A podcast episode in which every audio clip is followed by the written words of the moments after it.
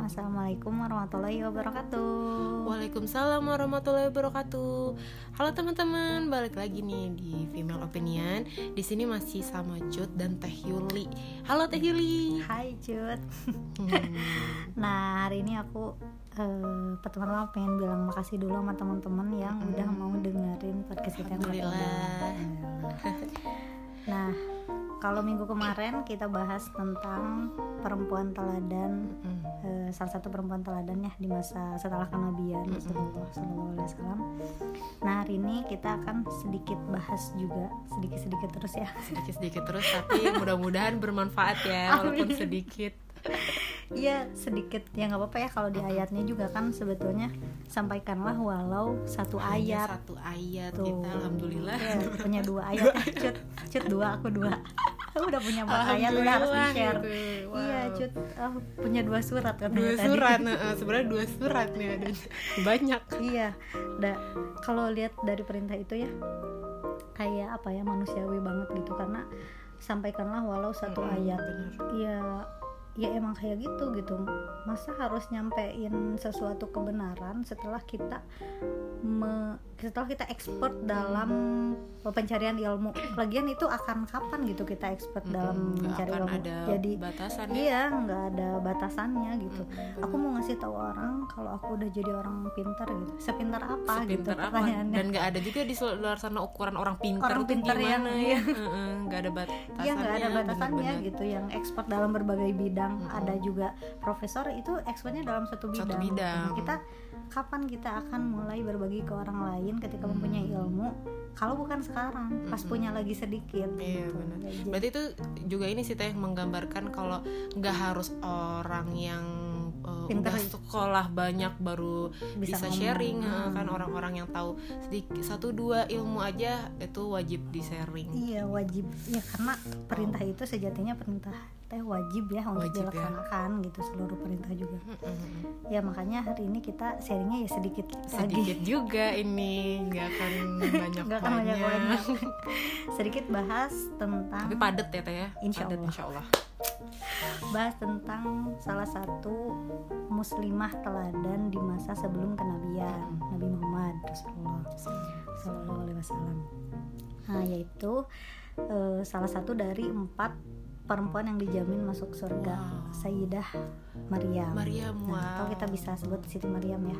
Nah Siti Maryam itu eh, masuk ke golongan salah satu yang dijamin masuk surga kan gitu itu luar biasa sih bagi aku itu prestasi gitu prestasi prestasi di akhirat prestasi di dunia, dunia di, akhiratnya berprestasi karena memang dijamin masuk surga Hmm. di dunianya karena memang eh, pada masanya ya pada masa beliau Mm-mm. gitu emang beliau termasuk orang yang dimuliakan oleh masyarakat Hmm. nah Jadi udah dimuliakan terkenal lah ya udah di masyarakat. iya udah terkenal Se- sempurna karena memang terlahir dari keluarga yang keluarga yang terhormat, terhormat juga. juga iya itu mungkin kalian sering dengar juga ya sering baca mungkin lebih spesifiknya di Al-Quran itu Allah se eh, semengangkat itu gitu seseringnya mengulang-ulang kisah dari eh, Siti Maryam ini kayak udah dijadiin nama surah nama keluarganya juga udah dijadiin nama surah bahkan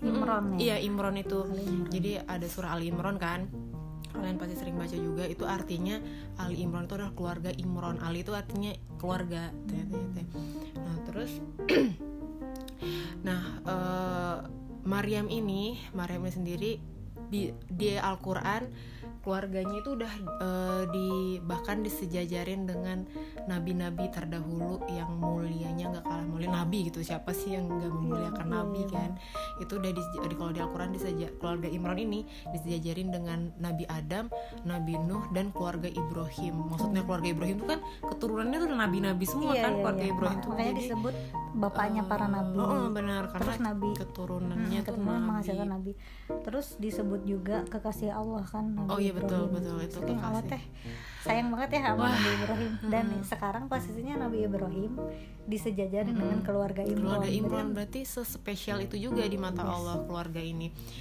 Nah itu tidak eh, tidak apa ya tidak bertolak belakang dengan fakta juga di lapangan ah guys. iya betul.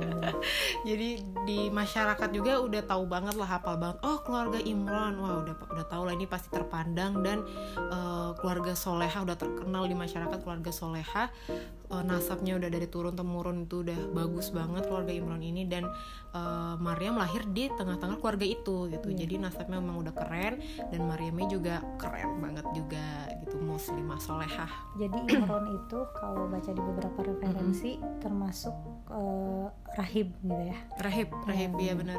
Jadi rahib di zaman itu ya rahib rahib uh, waktu zaman itu kan yang dipakai kitab Taurat ya. Nah ulamanya itu adalah rahib sebutannya. Jadi uh, Imron ini salah satu dari rahib-rahib di situ.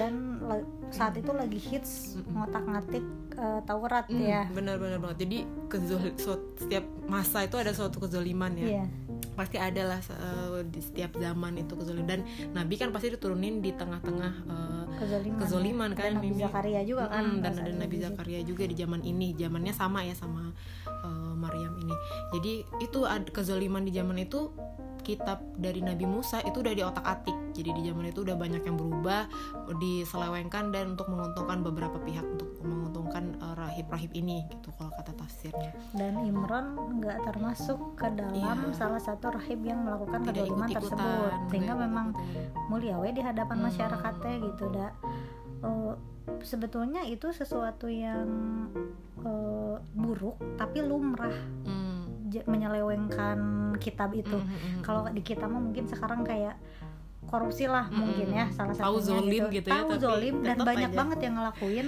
tapi kayak ya udah sih emang kita Iya, tinggal di negara ini gimana lagi udah Heeh. tinggal nerima aja gitu Heeh. kita dan masyarakat itu pada saat itu juga kayak gitu seperti itu ya semua semua petinggi karena rahib itu pejabat juga ya kalau nggak Heeh. salah maksudnya kayak kalau zaman sekarang pejabatnya gitu pejabatnya itu jadi ulama sekaligus pejabat Iya. ulama tuh pasti jadi pejabat Pasti yang ngatur masyarakat gitu ya Iya betul. Jadi itulah oh, rahib-rahib di sana tuh seperti itu. Kayak gitu. Jadi nah si Imron ini itu nggak termasuk dalam orang-orang zolim itu. Jadi dan udah terkenal. Jadi wah ini orang jujur, wah ini orang yang amanah dan lain sebagainya kayak gitu. Eh, dan Maryam lahir di tengah-tengah keluarga itu.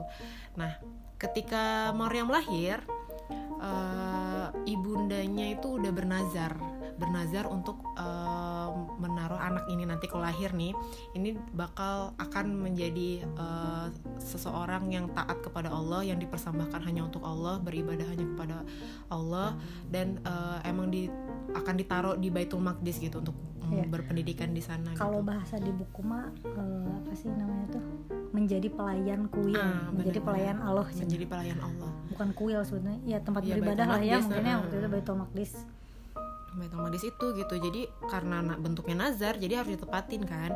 Akhirnya eh, saat Maria masih kecil sih waktu itu jatuhnya kalau menurut para tafsir ya dibawalah ke eh, rahib-rahib di sana. Karena yang boleh menafsirkan atau yang belajar ya yang menafsirkan Taurat itu kan Agama. agama itu ya rahib-rahib itu. Jadi yang punya ilmu itu ya rahib-rahib itu. Jadi ditaruhlah ke sana untuk sekolah Eh, dan setelah itu pas eh, ditaruh ke sana dibawa nih kan ke Baitul Maqdis. Nah ternyata di tengah-tengah itu banyak rahib-rahib yang eh, rebutan nih pengen ngasuh eh, Maryam karena eh, ya berbagai alasan lah mereka itu. Kalau dari tafsir Ada tuh buruk, ada bermacam-macam ya yang buruk ada yang baik niatnya. Ada yang zolim ada yang niatnya emang baik pengen pengen ngasuh gitu. Akhirnya sama Allah diselamatkan mereka membuat suatu undian gitu. Siapa nih yang menang yang akan ngurus? Akhirnya eh, dimenangkan oleh Nabi Zakaria kayak gitu. Karena di situ tengah-tengah situ ada Nabi Zakaria kan? Hmm, Nabi Gitu. Zakaria juga termasuk salah satu rahib salah satu ya, rahib gitu. di situ gitu. dan itu tuh sebetulnya eh, ada yang niatnya buruk itu karena kan ada yang menyelewengkan Mm. juga ada yang menyelewengkan Taurat Jadi dia- nah jadi karena takut Maryam itu kan anak dari keluarga yang mulia. Mm-mm. dan kalau tahu urusan kepemerintahan Mm-mm. kepemerintahan itu di situ kan Baitul Maqdis ya. Kalau Maryam tinggal di Baitul Maqdis berarti dia bakal tahu silsilah kepemerintahan di situ kayak gimana.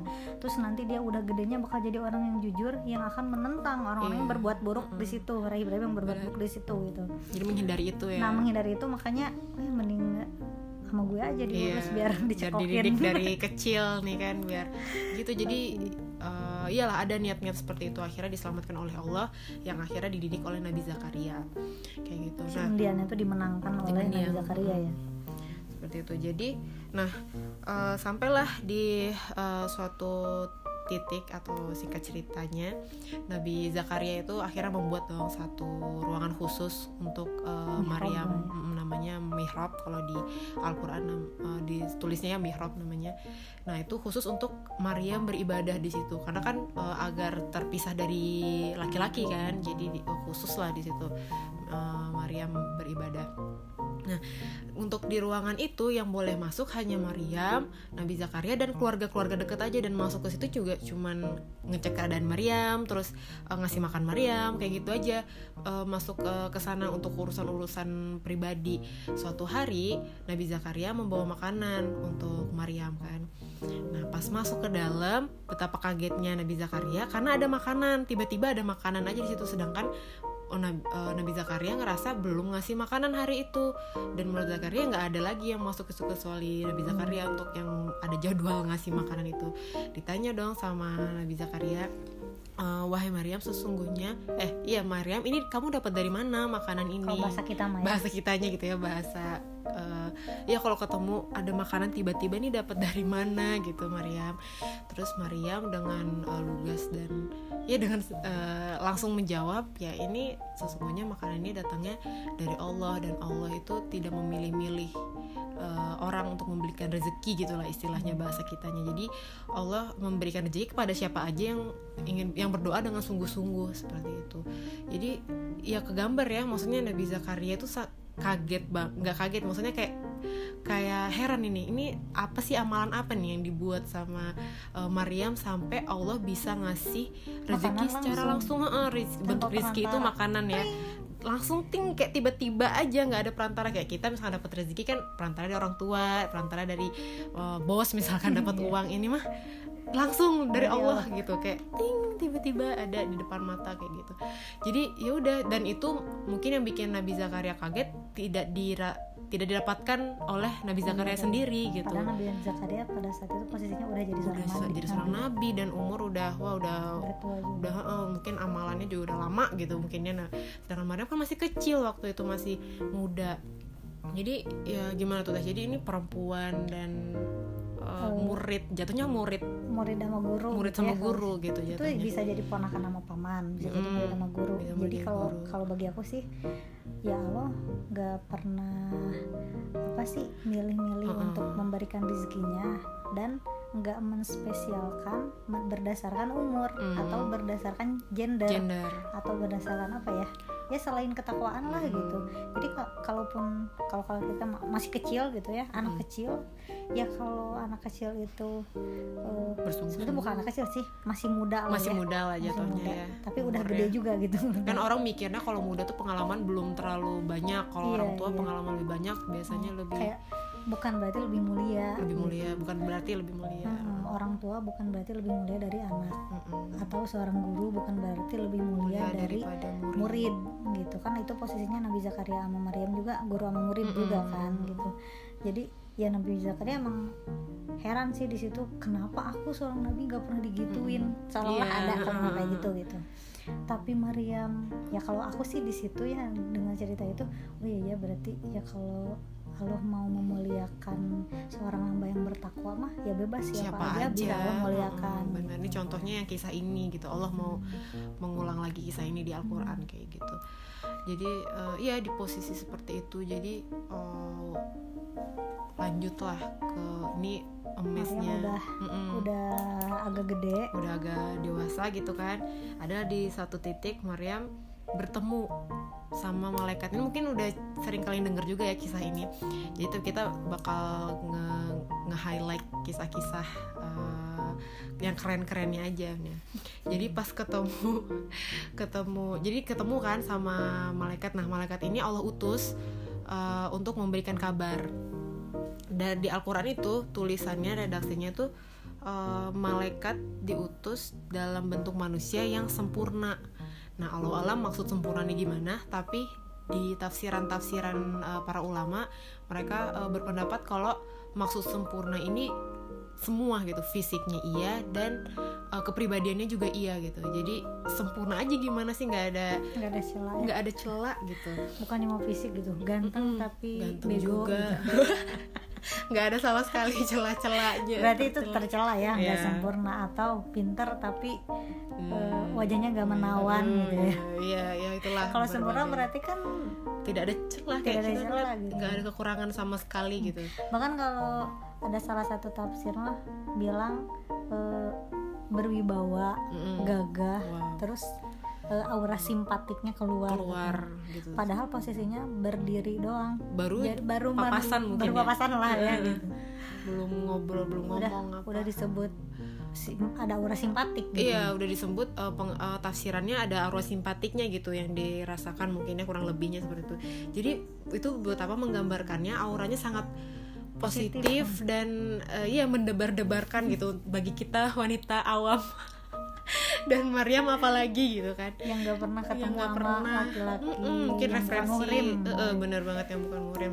Nah seketika lah kalau di Al-Quran itu eh, redaksinya Maryam langsung eh, mengalihkan pandangannya dan langsung berlindung kepada Allah. Masya Allah banget. Jadi langsung berlindung kepada Allah dengan berdoa gitu ya kata-katanya kurang lebih ya minta perlindungan aja gitu. Gimana kalau tafsirannya itu gimana ya teh waktu itu? Lupa lagi apa ya?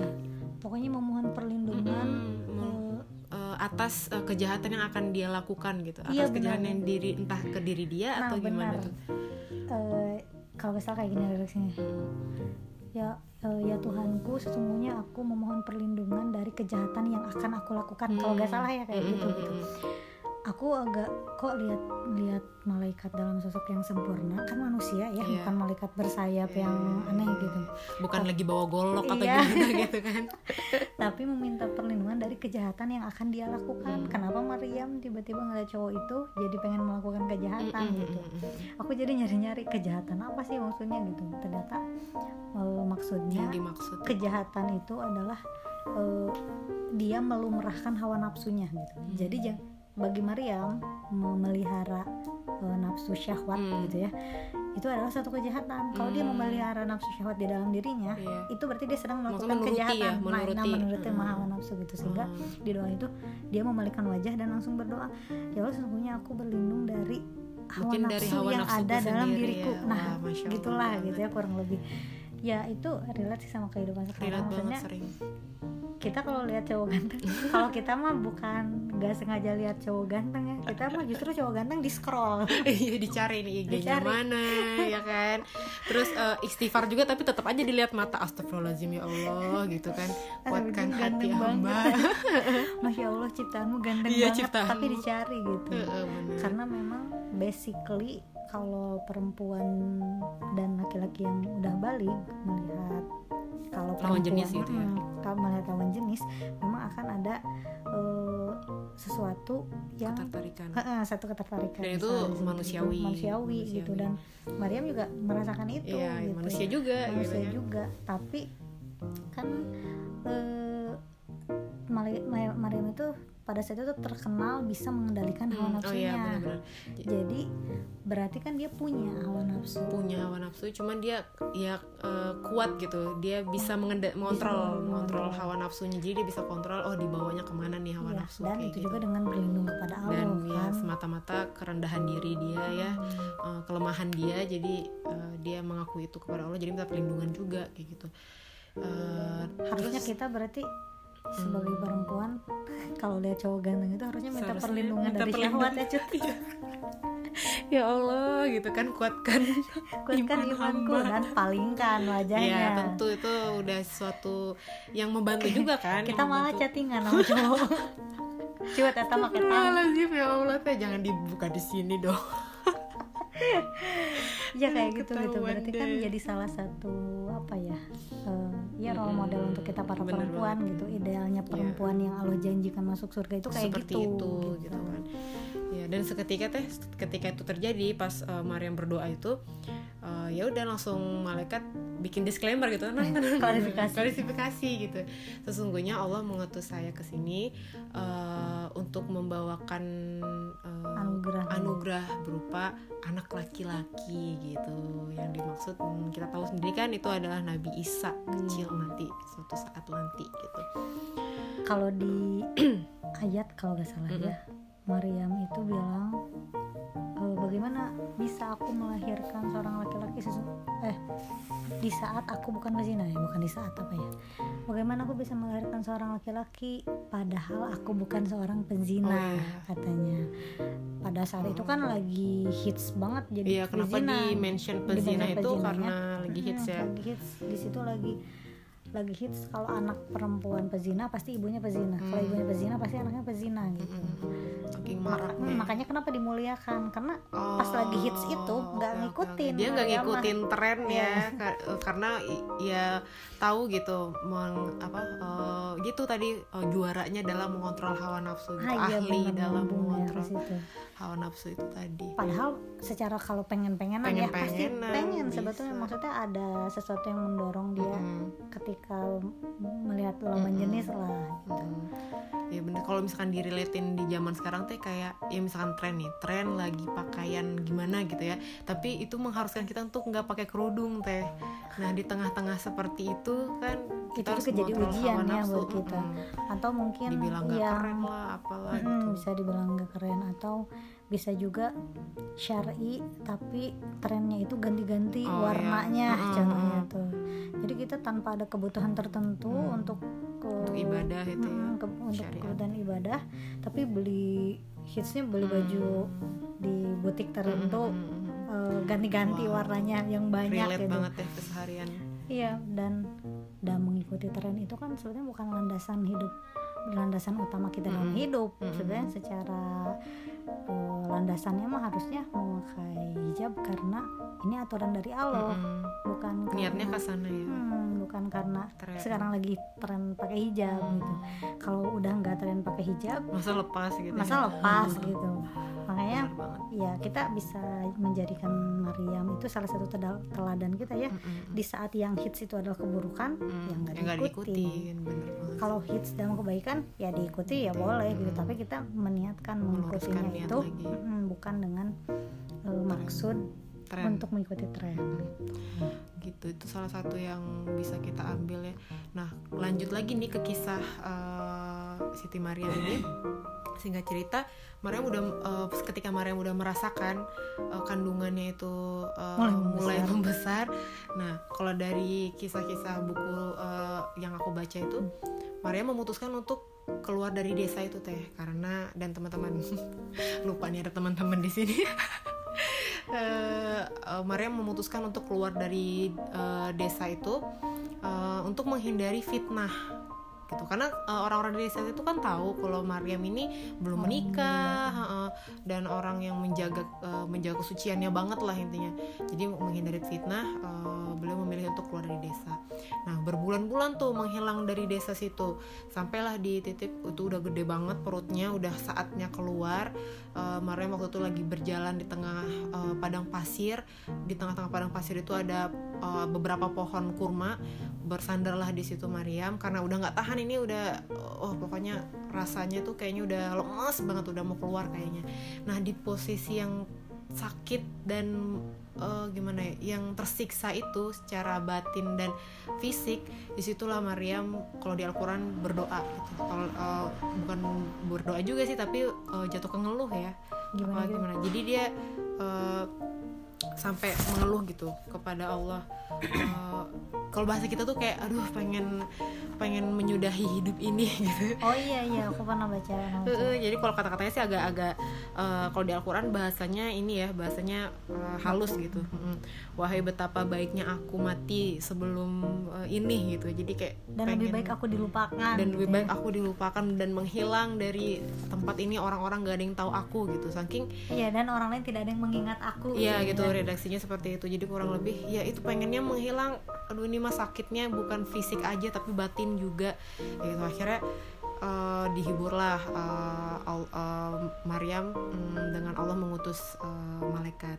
Nah Allah menyuruh untuk menggoyangkan pohon kurma eh, bentuk ikhtiar ya itu bentuk ikhtiar dari di tengah-tengah padang rumput itu akhirnya Maria menggoyangkan uh, itu uh, apa pohonnya pohon kurmanya uh, jatuhlah kurma biar jatuh kurma. biar jatuh kurmanya. Nah ini sebenarnya nyentil aku juga bentuk dari Allah uh, ngasih tahu gitu. Ini beda banget sama kisah di awal-awal tadi kalau Maryam itu dapat buah langsung oh, iya gitu kan. Di ini mah dapat buah langsung uh, langsung. Tapi kenapa pas ngelahirin suruh goyang-goyang disuruh goyang disuruh ikhtiar dulu gitu sebisa mungkin di saat lagi lemes gitu kan jadi ini ya iya bentuk bentuk ikhtiar aja ya kan teh jadi hmm. uh, Allah uh, pengen Maryam berikhtiar dalam ujian hmm, yang lagi dihadapi lagi gitu ya. dihadapi ya. di tengah-tengah sih kalau kita mungkin uh, udah jatuh tertimpa tangga mm -hmm. ngerasanya udah mah lagi sakit uh, kasih dong buah-buahnya langsung iya, kemarin aja dikasih kemarin gitu kemarin aja ada gitu tiba-tiba. Nah, sekarang harus goyang-goyangin iya. dulu padahal pohon kurma kan ya kayak pohon kelapa itu, ya. oh, oh, itu berat banget. Eh gimana sih maksudnya kita, kita aja ya, ya. kokoh kayak harus bener-bener effort. pohon toge gitu. Yang digoyang-goyangin kan pohon cabe kan oh, iya bener banget. Jadi kebayang kan itu ibu hamil aja mau buka tetap stay uh, buka mata aja susah apalagi harus gerak. Eh, itu udah udah ngelahirin kan posisinya di udah ngelahirin. Ya itu posisinya udah udah lahir uh, bayi bayi Nabi Isa nya di situ posisinya. Nah setelah itu setelah lahir uh, bayi Isa itu Nabi Ma eh Nabi Maryam sorry. Maryam uh, memutuskan untuk membawa bayinya kembali pulang ke kotanya ke Yerusalem. Nah di saat perjalanan itu Allah uh, memerintah Maryam untuk bernazar untuk tidak ber, uh, ngomong untuk nggak berbicara. Kalau ada ketemu orang uh, Allah menyuruh untuk tidak uh, berbicara aja istilahnya itu diam oh, nanya apa pun diam aja. Diemin aja gitu. Akhirnya si cerita pas sampai ke desa tempat kampung dia asal dia banyak nih masyarakat yang nanyain ini Maryam kan udah lama nih nggak nggak kelihatan. Tiba-tiba datang-datang bawa bayi gitu. Bawa bayi dari mana? Kan otomatis nanya dong orang-orang kan. Ini uh, Maryam kamu ke mana saja? Gitulah istilahnya bahasa sekarang. Ini anak siapa? Nggak dijawab. Uh, kamu dari mana aja? Ini uh, ini anak kamu ya karena waktu itu banyak ya, lah ya pertanyaan banyak spekulasi tapi didiamin aja sampai emosi lah masyarakat karena di udah nazar untuk nggak berbicara. Iya udah uh, nazar untuk nggak berbicara. Jadi Maryam ya udah menunggu aja nih Allah sampai maksud uh, sampai kapan nih nih diem aja. Dan Allah kan nggak merintahin sampai kapan ya cuman ya udah dipatuhin aja. Akhirnya uh, terus karena masyarakat ngenekan nggak dijawab-jawab karena emosi uh langsung bawa-bawa orang tua tuh orang-orang sana udah ngejek-ngejek orang tua istilahnya kalau bahasanya tuh kayak orang tua kamu tuh orang baik-baik uh, ayah kamu perangainya baik ibu kamu bukan penzina nah ngomongnya bukan penzina kan seolah-olah ngomong kamu tuh pen, kenapa Penzina. kamu berzina gitu iya, sedangkan mama kamu, bukan, bukan penzina. penzina gitu kan jadi karena lagi booming juga lagi kan booming juga itu. itu udah yang tadi kan mas, uh, udah uh, masyarakat udah umum banget berzina gitu wah itu yang namanya nggak ngerti lagi ya kalau kita di posisi ya, itu pengen ngomong tapi nggak boleh gitu ya. Mm. tapi aku nangkap sesuatu sih mm. dari situ jadi kayak uh, Siti Maria mengajarkan kita untuk bersyariat hmm. secara disebut secara utuh bisa nggak ya ya anggaplah secara utuh hmm. gitu karena uh, melaksanakan syariat itu bukan tentang keinginan kita ingin yeah. dan gak ingin hmm. gitu mudah dan gampang bukan tentang itu tapi tentang siapa yang memerintahkan hmm. kalau ini dari Allah ya udah dilakukan hmm. meskipun dapat cibiran meskipun berat hmm. ya bukan berat banyak yang gak suka iya banyak yang suka ya kita dianggap centil aja. Kita udah ngaji hmm. udah sholat hmm. udah sering ke kajian hmm. gitu ya. Kajian sana sini gitu ya. Terus kita jadi apa sih uh, ya berusaha aktivis lah, lah kita juga jadi aktivis yang sebagai aktivis muslimah hmm. lah gitu. Tiba-tiba ada orang yang bilang kita gatel atau hmm. bilang kita centil gitu. Kan nggak terima nggak terima kita aja nggak terima ya, kita gitu aja emosi ya, emosi kita disebut centil doang. Ini mah memang disebut pezina terus emang bayinya juga ada iya, gitu iya bayinya ada di situ buktinya tuh gitu orang jadi mau ngelak juga gimana iya. gitu nggak ngelak juga gimana tapi di situ ya dan bisa aja ya Maryam ngomong situ ini ini sesungguhnya Allah yang, yang bisa ngasih. jadi meskipun nggak akan gitu kan. percaya mungkin iya, ya bisa jadi gitu tapi ya Maryam tetap dan Maryam juga kan nggak tahu kalau Nabi Isa oh, iya, akhirnya iya, akan iya, akhirnya bicara, bicara. Kan. Ya kan karena Allah juga cuma nyuruh diam nggak nggak Allah nggak bilang nanti Nabi nanti juga bakal ngomong, ngomong nggak gitu. gitu. Jadi ya udah Maryam di posisi yang kayak oke okay, saya beriman Allah nyuruh gitu. Ya udah diam aja gitu. Diem terus sampai akhirnya Allah itu nyuruh uh, Maryam untuk ya nyodorin bayinya gitu. Iya. kayak buat uh, masyarakat uh, ya jadi seolah-olah Ngomong aja kayak sama bayi gitu. ngomong aja sama bayinya gitu. Terus uh, akhirnya ya udah masyarakatnya kayak bilang "Eh, ya gimana caranya kita ngomong sama bayi, bayi. gitu. Bayi kan nggak bisa ngomong. Iya. Eh, kamu nih saat itulah mm, kayak kamu nih cari alasan aja gitulah Eh, intinya kalau bahasanya bahasa kita ya Iya, terus akhirnya nggak, ya itu akhirnya mukjizat Allah terjadi satu dari ya salah satu bayi yang kalau uh, aku lihat di tafsir tuh Iya. ada beberapa bayi juga teh dari kisah-kisah kisah-kisah Nabi itu ada beberapa bayi juga yang dikasih mukjizat ini. Nah, uh, Nabi Isa salah satunya dan itu perkataan lengkapnya ada di Al-Qur'an juga.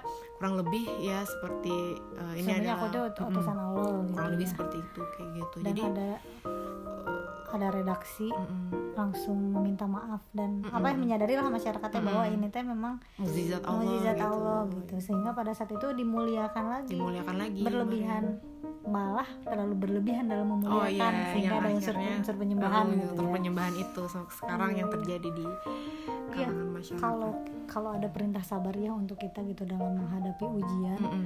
kan kita sering kali nanya ini sabar harus sampai kapan Iya, gitu iya, ya iya, betul sabar banget. Itu sering banget ujian sih. ini mungkin Maryam juga pada saat itu bukan yang alhamdulillah ini ujian dari Allah makasih ya Allah aku senang diuji seberat ini kan enggak gitu gitu berarti aku orang yang beriman Iya, gitu kan ke sana nggak gitu ya. ya berat juga ini ya sampai kapan Iya. aku kayak gini gitu masa dihujat seneng kan nggak Mm, seneng sebetulnya. Dari kecil terus udah dibebani untuk dalam tanda kutip ya dibebani untuk jauh dari orang tua Mm-mm. beribadah di kuil gitu tapi terus we ngabdi kepada Allah Mm-mm. terus tiba-tiba pas udah gede dikasih ujian kayak gitu harus hamil harus hamil di luar nikah kalau lagi. kata kita hamil Iya. gitu ya ya terus kan kalau kita dengar aku juga dengar dari teman-teman aku hamil itu susah hamil itu bad mood Hmm. hamil itu Oh iya, ya, katanya iya, iya. moodnya naik turun Moodnya gitu naik ya. turun gitu terus sensitif Oh, iya, banyak kesinggung sama orang terus emang butuh asupan-asupan yang bergizi terus kan ya harus ada yang ngomong berarti kan gitu ini Oh, sendiri iya, nggak ada- nggak ada yang nemenin yang nemenin gitu. malah dihujat Malah makin bad mood dihujat, lah kalau ya kita gitu ya sebagai perempuan makanya apa sih pergi pindah-pindah gitu Hmm. untuk menghindari fitnah kebayang menghindari kondisi bad yang bakal Hmm. bikin bad mood mungkin dan harus ngelahirin sendiri, tanpa Sendiri bidan di lagi